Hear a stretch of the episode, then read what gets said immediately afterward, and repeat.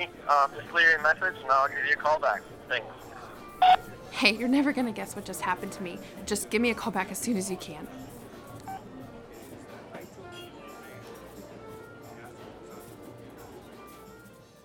Hey, good morning. Isn't it great to be at New Spring? It's been a tough weekend, hasn't it? Spring breaks over. Snowed on the first day of spring in KU. Second round. And I know you're all grieving, even the K State fans. I'm not fooled by those silly grins. We started to pass out black armbands with the worship card today. I think that's one thing, I, I mean, I love so much about New Spring, but no matter what's going on in the weekend, it's just great to come in here and get reset, isn't it? Our, our series is called I Saw Jesus at Starbucks, and there's a fundamental question that this series is all about, and that is Does a man who lived 2,000 years ago have any relevance or significance to those of us who live in the $4 cup coffee age? That's what I want to know.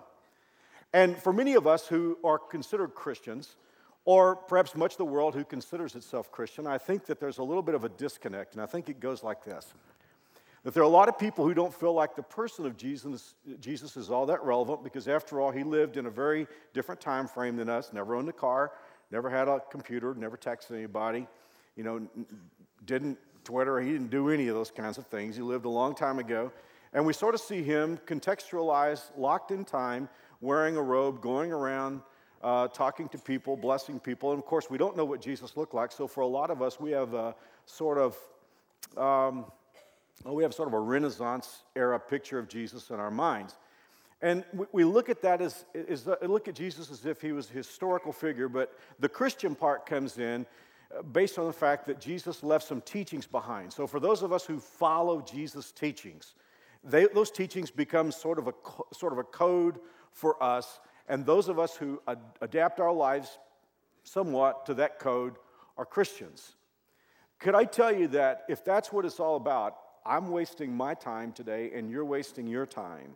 Because if all we've done is adapt a code based on Jesus' teachings, then we might be able to enhance this life a little bit better, but it's going to have absolutely no bearing on what happens five seconds after we die, which is what I'm very interested in. So, my, my whole point in this series is to ask the question Does Jesus as a person have any bearing upon the lives that we live today? And I believe that he does. Because as we're going to celebrate in just a few weeks, Jesus was not just a man who lived a good, exemplary life, who left us some teachings. He was God who became human. And because of that, he is not locked in time. He is not compartmentalized into, in an era of time 2,000 years ago. As we saw last week, he, he's always been here. He's, he was here from the beginning because nothing was made, nothing was created that he did not have his fingerprints on. So long before there was ever a world, the person we know as Jesus was God and did exist. And 10 trillion years from now, of course, we won't be measuring things in years probably, but 10 trillion years from now, he will be around. He died on a cross after living a perfect life. And then three days later, as we just sang a few moments ago, he walked out of the grave under his own power. He is alive, and through his spirit, he is present here today. He is hearing every word I'm saying, knows every thought you're thinking. He is the Son of God. He is the King of glory. He is a person, and he is who it's all about. And the Bible says that anybody who has him has life, as we saw last week. And that is what is so exciting about Jesus. So let me just ask you this then, and we'll, this will this will frame the few minutes of talk that we have today. Just what exactly does it mean to be a Christian? Or maybe we could ask it this way What is it that God wants from us? I believe I can sum it up, and, and this isn't me talking, this is, this is the Bible. I think I can sum up what God wants in two statements. And the first one is receive a gift. That is the very first thing that God wants you to do. He wants you to receive a gift. What is that gift? What's in play? What's at stake with this gift? It is simply this it is what the Bible calls at some point salvation. Jesus called it the new birth, being born again. Sometimes we call it regeneration. Generation means life, re means new life. But basically, here's the deal. Here's what we're talking about. When we talk about the gift, we're talking about forgiveness of sins. We're talking about an irrevocable, unbreakable relationship with God. And here's the big one eternal life. This is what the Bible talks about again and again and again. Jesus talked about it. The gift is eternal life. Now, let me ask you a question. And I'm not trying to be tricky. Obviously, you're not going to respond to me audibly anyway. But let's just, let's just work through this. If I ask you today, are you going to heaven? And your answer is yes or probably. If I were to take that to the next question and say, on what basis do you think you're going to heaven? If you were to give me back the sort of standard answer that people give, I think I'm going to heaven because I'm a pretty good person. I love you so much that I'm going to run the risk of offending you and tell you that based on the Bible, if your answer has anything to do with you, your conduct, your background, your family, or anything else, you're not going yet. You're not going. Because there is only one way to have an unbreakable relationship with Jesus Christ based on unconditional love, and that is to receive a gift. And let me explain why. The only reason why we think that we're pretty good, going to heaven because we're pretty good, is we're measuring ourselves by each other. And we're saying, well, you know, I'm not a serial killer. I, I haven't, you know, haven't done any damage to anybody else too much. I'm a fairly nice person. So I think I'm probably okay. See, we measure ourselves by, by everybody else. But the Bible presents such a different picture. God is a perfectly holy God. To be in heaven, you have to be a perfectly holy person. My word, I can't be perfectly good for 30 minutes you know?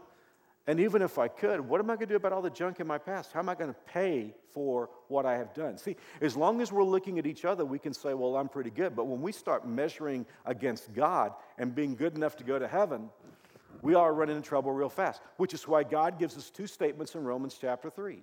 There is nobody righteous, not even one, and all have sinned and come short of the glory of God. This is why you and I cannot go to heaven on our own. So if I, if, if I were to say to you, hey, I think I'm going to heaven because I'm a pretty good person, I just admitted to you, I'm not going because I'm counting on the wrong thing. I'm counting on my own goodness. In the book of Ephesians, chapter 8, chapter 2, excuse me, verses 8 and 9, God tells us how to receive the gift of eternal life. And he stipulates twice in one sentence that it is a gift. Listen to these words It is by grace that you are saved, not of works. It is the gift of God. Now, the word grace there is from the Greek word charis, C H A R A S. For instance, if you ever say that someone has charisma, what you're saying is she is gifted. If you say that someone is charismatic, what you're saying is he has many gifts. He is a gifted person because charisma or charis means gift. So, what is God saying? It is by a gift that you are saved. And just in case we might miss it, in the same breath, God says, and that not of yourselves, it is the gift of God. Not of works. In other words, not of good deeds or good things that we would do. And here's the reason why God doesn't want it to be what we do so that anyone could boast. God is saying if we got to heaven and we said, hey, I'm here because I'm pretty good, we could say, well, I'm here because of me. And God will not have that. Heaven is all about Jesus. In fact, Scripture says in the book of Ephesians, it is for Jesus' sake that God has forgiven us. Heaven is all about Jesus. He is the only perfect one. And the only way for you and me to get there is by receiving a gift. I don't know what it is, but there's something about our human nature that rebels against that. We want to pay our own way, but we can't. It must be a gift. It can only be by a gift. And the good news is that gift is on the table. God has made that gift possible. He didn't buy it with plastic, He didn't buy it with currency. He bought it, Peter says, with the precious blood of His own Son.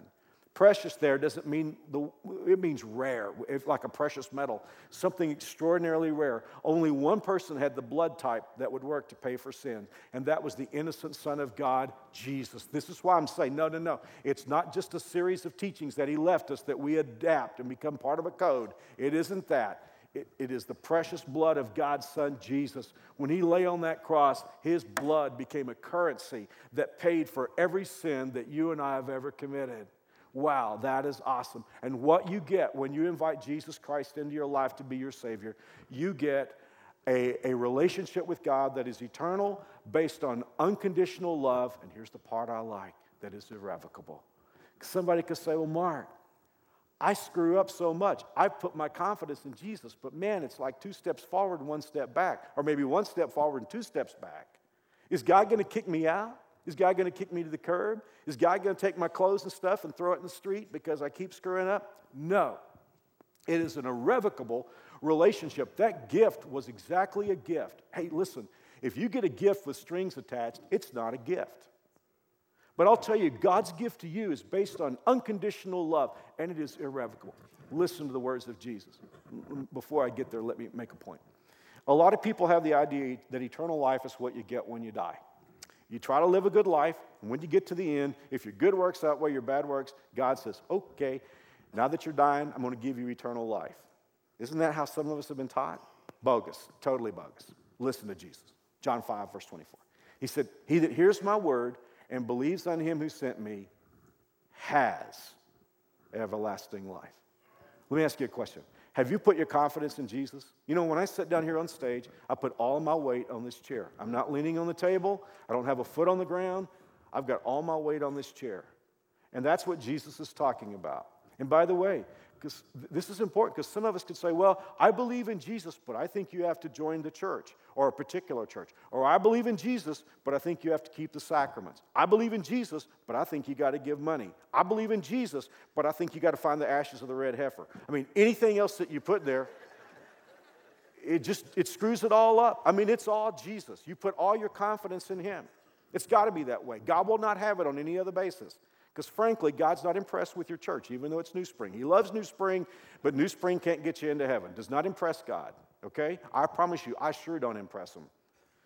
All that matters to God is his son and those of us who become part of his family through Jesus Christ. Now, here's what Jesus said Anyone who, who believes on him, God, Jesus said that person has right now everlasting life and will never come into condemnation, but is already passed from death to life. So, somebody could say, well, okay, that's where religion comes in. You know, we, we accept, we get, we get salvation, it's a gift, but now we got to be religious. Isn't it cool? I mean, for I don't know if do I have anybody? You know, don't have to raise your hand, although you would probably do it. Um, is there anybody else who just like me is a poster child for ADD? I mean, I'm serious. I really have it. I mean, I, I promise you, I'm a clinical study in ADD. I have an attention span that's about that long, as you can probably tell from listening to me speak. Um, anybody, anytime anybody gives me a list, it's a lost exercise. You know, someone will say, here's 10 ways to be a millionaire. I think I'll be broke. I mean, I won't remember more than one of them. I am so glad that when it comes down to living the Christian life, God gets it down to two words, aren't you? God just gets it down to two things. So, are you ready for those two words? Here they are. If you want to live a godly life, here's the two words give money. No, I'm just kidding with you. For a lot of you, that's been your church experience, right? Give money, join church, do sacraments. No, no. If you want to know what the Christian life is in two words, Jesus said it this way follow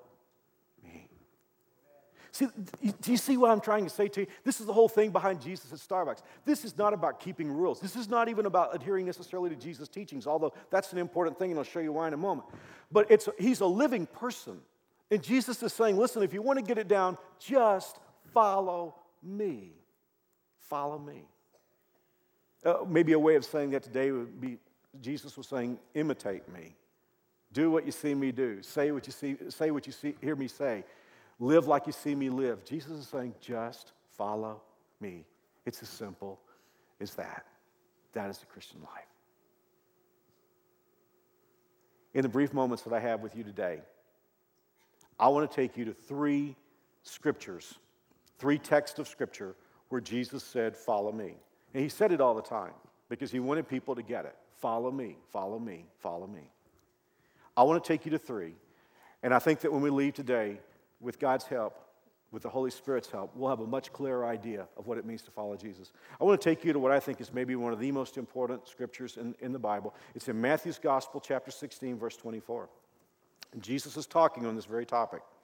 He said to his disciples, If any of you wants to be my followers, okay, we have our hand up at that point. Those of us who have trusted Christ, we're saying, okay, that's us. We want to be your followers.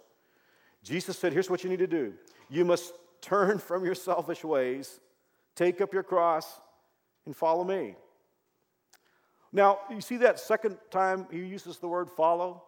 It means literally to get on the same road with. You know, you can't follow somebody if you're not on the same road with him or her. Jesus is saying, if you want to follow me, you got to get on the same road with me. Have you ever met Christians that you thought, whoa, if that's what being a Christian is all about, I don't want anything, I don't want anything to do with it. The problem with that person is they're not on the same road with Jesus. You know, I've got friends who are not Christ followers that just almost bristle at the, at the idea of a Christian. I, I've got Jewish friends that in their minds, when they think of Christian, they think about, you know, they think about, you know, military conflicts where powers, national powers, demanded that they convert to Christ or be killed. And when, the, when they hear the word Christian, that's what they think about. There, there are people all over the world that have a negative vibe about Christians because somebody has behaved in a way that's very different from Jesus. And the problem is they're trying to follow Jesus but on a different road. Jesus is saying, listen, if you want to follow me, first thing you got to do is you got to get on the same road with me. And what do you have to do to get on the same road with Jesus? Oh boy. He said you have to turn off the selfish road. That's a little painful, isn't it? Because it's just natural for us to think life is about me. Life is about me getting what I want.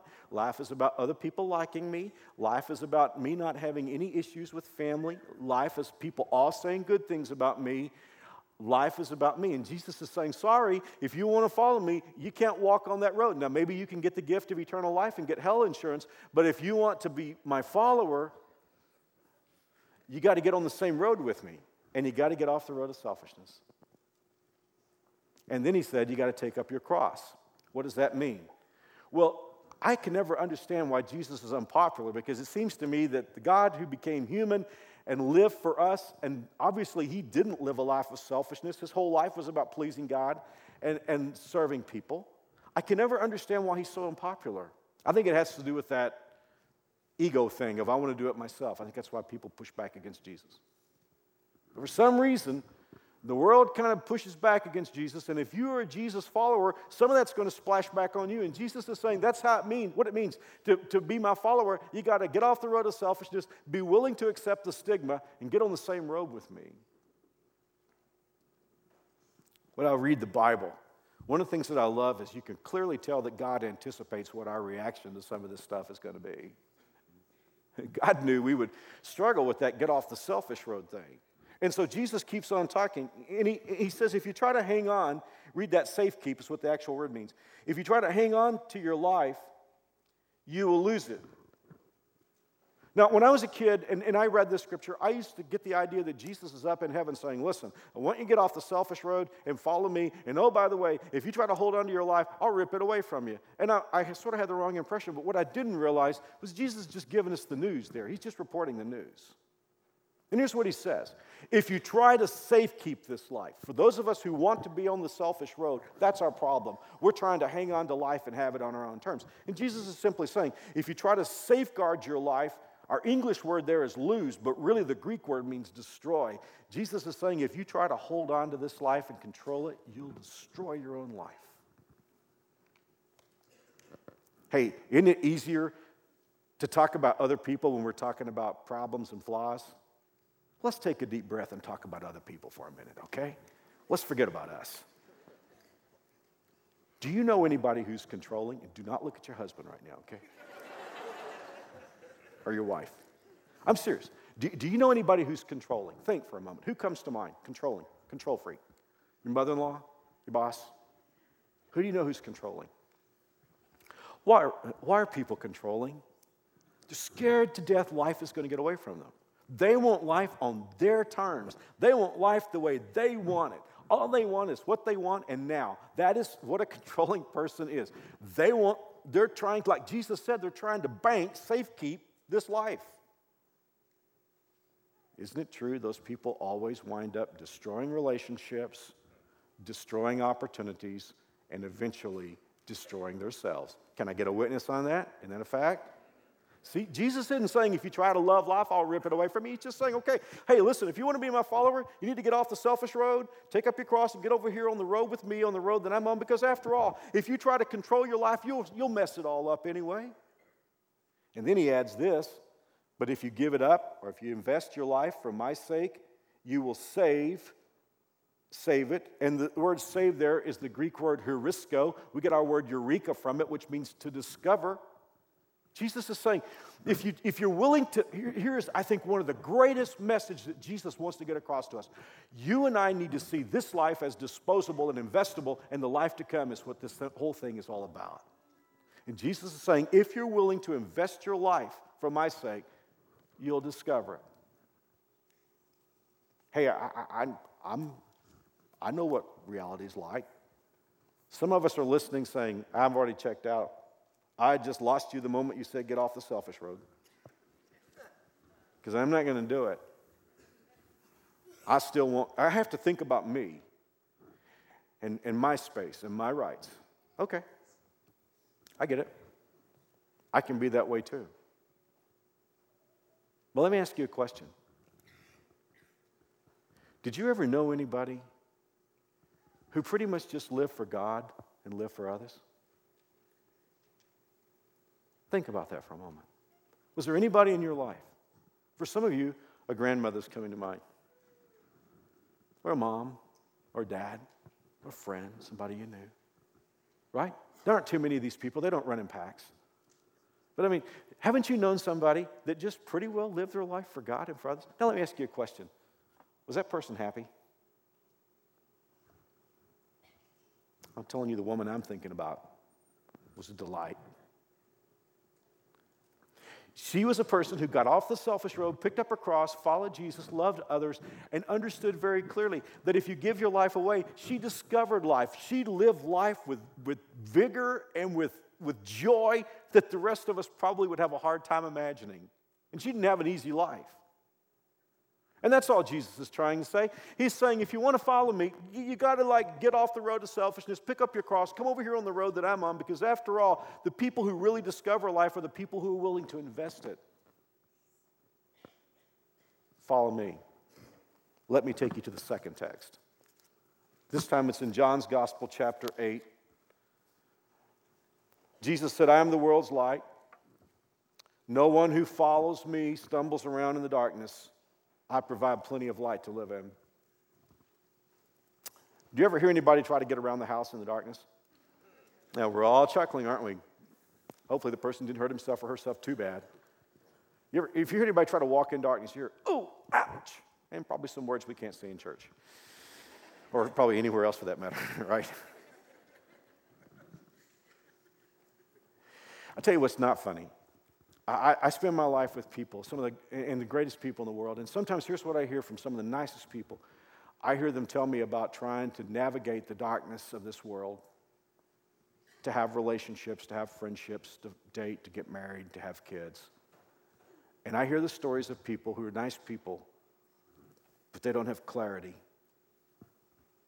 For anyone who says, I will not get off the selfish road, what you need to understand is that selfish road, although it may be all, be all, maybe all about you, the problem with it is it's dark and you can't see where you're going. And you just keep making mistake after mistake after mistake. And Jesus is saying, okay, I know it's a challenge to get off the selfish road and pick up your cross and follow me, but Jesus is saying the thing about being over here is there's plenty of light.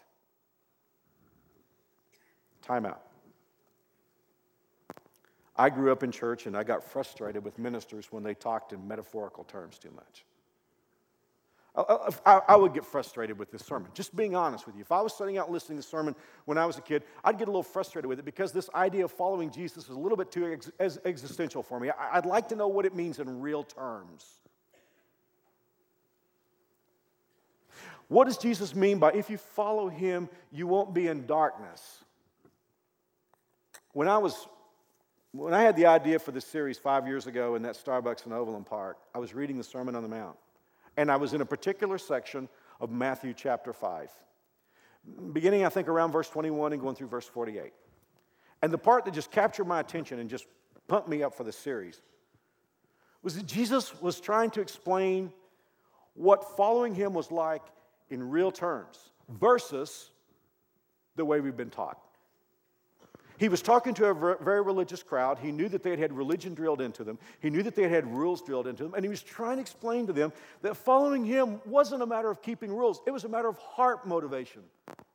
It wasn't stuff, it was attitudes and internal things. So, time and time again in that section, Jesus would start off a statement by, You've heard it said, but I say to you. You've heard people tell you this, but I'm telling you this. For instance, he said, You've heard it said, don't kill people. You, you have heard that, right? Don't kill people. And, and Jesus said, You've heard it said. But he said, I say to you that if you're angry with your brother without a cause, you're already in trouble. What helps me understand that statement is this. I don't know if any of you, you know, get into painting rooms or painting your house or whatever, but if you go down to a paint store, if you go down to like a, you know, a home decor kind of store, you can look for paint and, and you see paint chips, right? Sometimes three shades, sometimes four shades, five shades, maybe eight shades of a particular color. And there's the darkest to the lightest, or vice versa. But you can see these are just different shades of the same color. And so, what Jesus is doing is he's showing us a paint chip here. He's saying, okay, murder may be the darkest shade here, but anger is just a lighter shade of the same thing. You've heard it said, don't kill somebody, but Jesus said it's all about heart. I'm telling you, don't even be angry with somebody without a cause. You've heard it said, don't commit adultery. Jesus said, I say to you, don't even lust after somebody who's not your mate. Jesus said, You've heard it said, you know, don't break your oaths, but I'm telling you, don't even swear at all. Just let yes mean yes and no mean no. Jesus said, You've heard it said, an eye for an eye and a tooth for a tooth, but I say to you, don't even retaliate at all. Jesus said, You've heard it said, love your friends and hate your enemies. But I tell you, love your enemies and pray for them. and just in case they weren't sufficiently rocked enough, he said, if anybody makes you go one mile with them, go two. For uh, those of us who live in America today, that doesn't mean very much. If somebody makes you go one mile, what does that mean? Go two? And the way some of us drive, there's not a whole lot of difference. I mean, just be a few extra seconds, right? Let me tell you what he meant. When Jesus gave his talk, Rome ruled the world. Rome tried to be a fairly benevolent fairly benevolent dictatorship. But there were rules for all conquered powers, and, but the Romans tried to put parameters on those rules. And of course, Roman soldiers were stationed all over the, the world they dominated. And there was a global rule for all Roman powers that if a Roman soldier demanded that a young man carry his pack, his paraphernalia, whatever, it was law he had to carry it one mile, but no further. I don't know how other countries felt about this, but the Jews absolutely hated this law. About the only thing they hated more in this was taxation. It was so painful that historians tell us that Jewish boys would measure off a mile on either side of their house, drive down a little white stake, a little white peg, so that they would not have to walk one centimeter further. Unleash your imagination for a moment. How do you think this would usually go down? Roman soldier comes to a young Jewish kid, hey boy, Carry my stuff. He's slow. This kid is deliberate. He, he slows down, delays as much as he possibly can, slings the stuff over his shoulders, picks up whatever he has to pick up, and drags his feet. And as soon as the soldier turns his back, the boy is muttering under his breath. Finally, he gets to the one mile mark, slings it all down, throws it on the ground, and walks away muttering, Someday my country's going to dominate yours and I'll make you carry my stuff 100 miles. That's the norm. Can you imagine some kid who's bought into Jesus' teaching? Can you imagine how this must have messed with Roman soldiers when this happened? Here's a Roman soldier. Hey, boy, carry my pack. Pick it up, carry it. Yes, sir. He walks for all a mile, goes past the marker, 60, 80, 100 paces. At this point, soldier's kind of smiling. Hey, son, I, I, know you didn't recognize it. You passed your mile marker a little while back there. You don't have to go any further. Can you imagine this boy saying to the soldier, You know what? I've had such a great time carrying your stuff a mile. I think I'll carry it another mile. I think it'll be cool when we get to heaven to find out the story behind the story because it's interesting. There were, according to the Bible, several Roman soldiers and commanders even who came to Jesus. Could it be? I don't know. Could it be that there was a young man who just bought into this? Hey, this is why you have light. When you live like that, you've heard it said, but I say, it's not about rules, it's about heart. And I know how it is. Some of us are some of us are backing up already. Okay. Love my enemies, pray for my enemies, you don't know my enemies, Mark. If Jesus knew my enemies, he wouldn't ask me to do that. I assure you he did. So it could be that you're saying, I'm just not going to do this. All right, I accept that. Let me ask you a question, though. Even if you're hearing this whole thing and you're just like, I don't think so, wouldn't you like to marry somebody like this? wouldn't you like to marry somebody who doesn't get vengeance? Wouldn't you like to marry somebody who loved his or her enemies? Wouldn't you love to marry somebody who, whose yes meant yes and whose no meant no? Wouldn't you say, I did marry somebody whose no meant no? Uh, seriously, wouldn't you like to marry somebody like this? Wouldn't you like to have a best friend like that? Wouldn't you like to have a Savior like that? That's because it's the way to live. And Jesus said, if you follow me, you'll have plenty of light. Could be that you came in today and you said, Mark, I just barely made it here. I didn't feel like getting out of bed. My life is a wreck right now. when I saw the sun come up today, I thought, well, I don't feel like going to church, but I'm going to try to get there. Maybe you came here today just thinking, I'm just coming for my kids. I don't know why, but our lives are so filled with stress right now. Do, do you know that as I study the Bible and as I look at history, one of the things that I discover is that many of us begin to follow Jesus at that kind of moment. I think it's because largely the road that we've been on is not working. And it almost takes that for us to get off the selfish road and pick up a cross and follow Jesus. I think that Jesus knew a lot of us would come to him at moments like that. And it's for that reason that I give you the third text today in which Jesus invites you to follow him. He asks, Are you tired? Worn out? Burned out on religion? Come to me. Get away with me and you'll, you'll recover your life. I'll show you how to take a real rest. Walk with me or follow me and work with me. Watch how I do it. Learn the unforced rhythms of grace. And I love this promise. I won't lay anything heavy or ill fitting on you. Now, he didn't say life wouldn't, he said he wouldn't.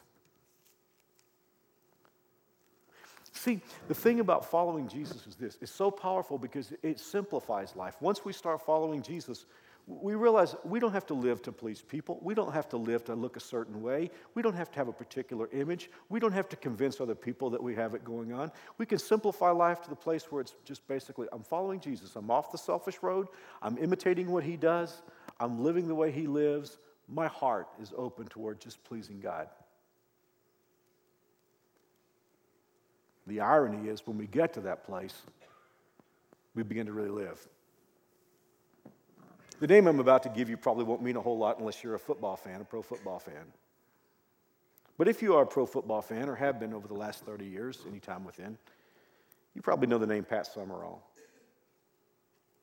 Pat was, I think, a kicker for the New York Giants in the 50s, but that's not why most of us know him. Most of us know him because his voice and his face has been on television calling football games for really the last 40 years and not just a football analyst in the top echelon.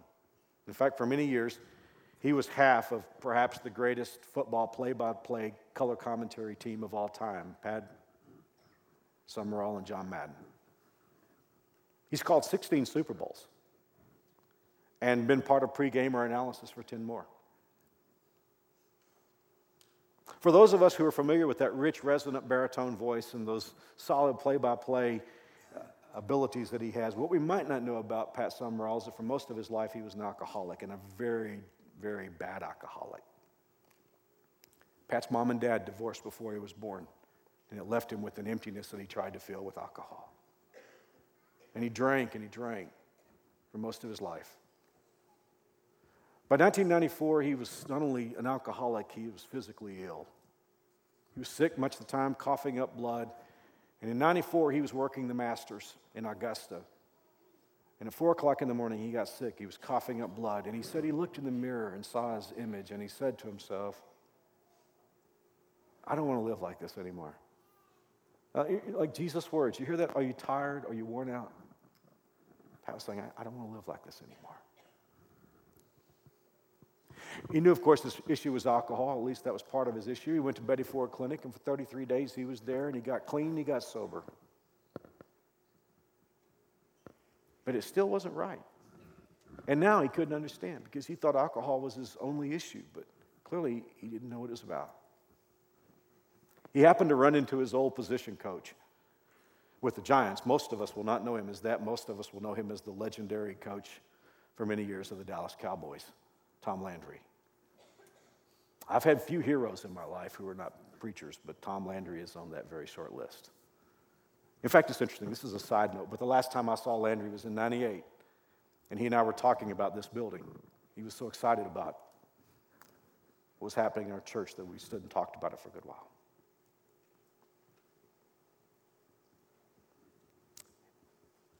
And Landry told Pat, Your problem is you don't have Jesus in your life. He's who you're missing. Landry directed him to the man who was a chaplain for the Cowboys. Pat Summerall gave his heart and life to Jesus Christ. And a few days later, as we experienced with Watermark, he went public with his faith in believer's baptism. And since that time, he's gone all over telling people about what Jesus can do. He was, being in, he was being introduced the other day. Know, I love the way the guy who introduced him said it. He said, This is Pat Summerall. For years, he was the life of the party with a drink in his hand.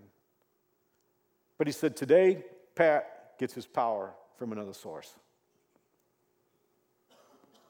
See, what resonates with me about that is I think a lot of us, when, when we're trying to be on the selfish road, we're getting our power from the wrong sources.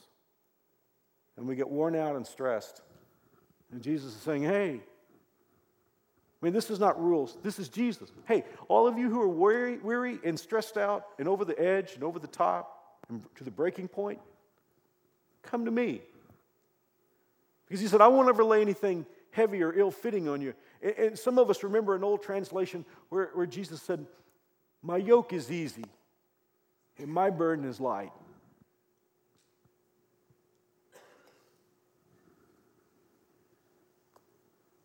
The whole Christian life in two words follow me. Let's pray. Father, thank you for what we've experienced today. May your Holy Spirit clarify and individualize this message. In Jesus' name, amen. Would you pray with me for one more minute? In the early part of my talk today, I was uh, I spent quite a bit of time talking about how that eternal life is a gift. And it just could be that there's someone here today who said, Mark, I finally get it. I thought I had to be good enough. And I finally get it. It's not me, it's what Jesus did for me. I thought I had to earn it, but I just found out it's a gift. And I found out it's a 100% gift. And I really get it. But how do I get it? How do I get the gift? It's as simple as asking for it. Would you do that? Would you ask God for it? I mean, if Jesus were here today, which he is, but I mean, if you were to see Jesus in one of the sections, would you walk over to him and ask him for it? You don't even have to do that. You can ask him where you are. I'm going to pray a prayer. These aren't magic words, but these are words that call out to God. And if you're ready to make this step of just trusting Christ, putting all your confidence, your weight in Him, I want to give you a, a, a prayer to pray. And, and it's not magic, like I say, but if you mean it in your heart, the Lord will hear your prayer. Ready? Let's do it. Here we go. Dear God, I agree that I'm a sinner. I know I'm not good enough to go to heaven on my own. But I believe Jesus died for me. I believe his blood was the currency that paid for my sin. I ask you to forgive me and make me your child. I receive your gift of unconditional love. Thank you. I look forward to seeing you. In Jesus' name.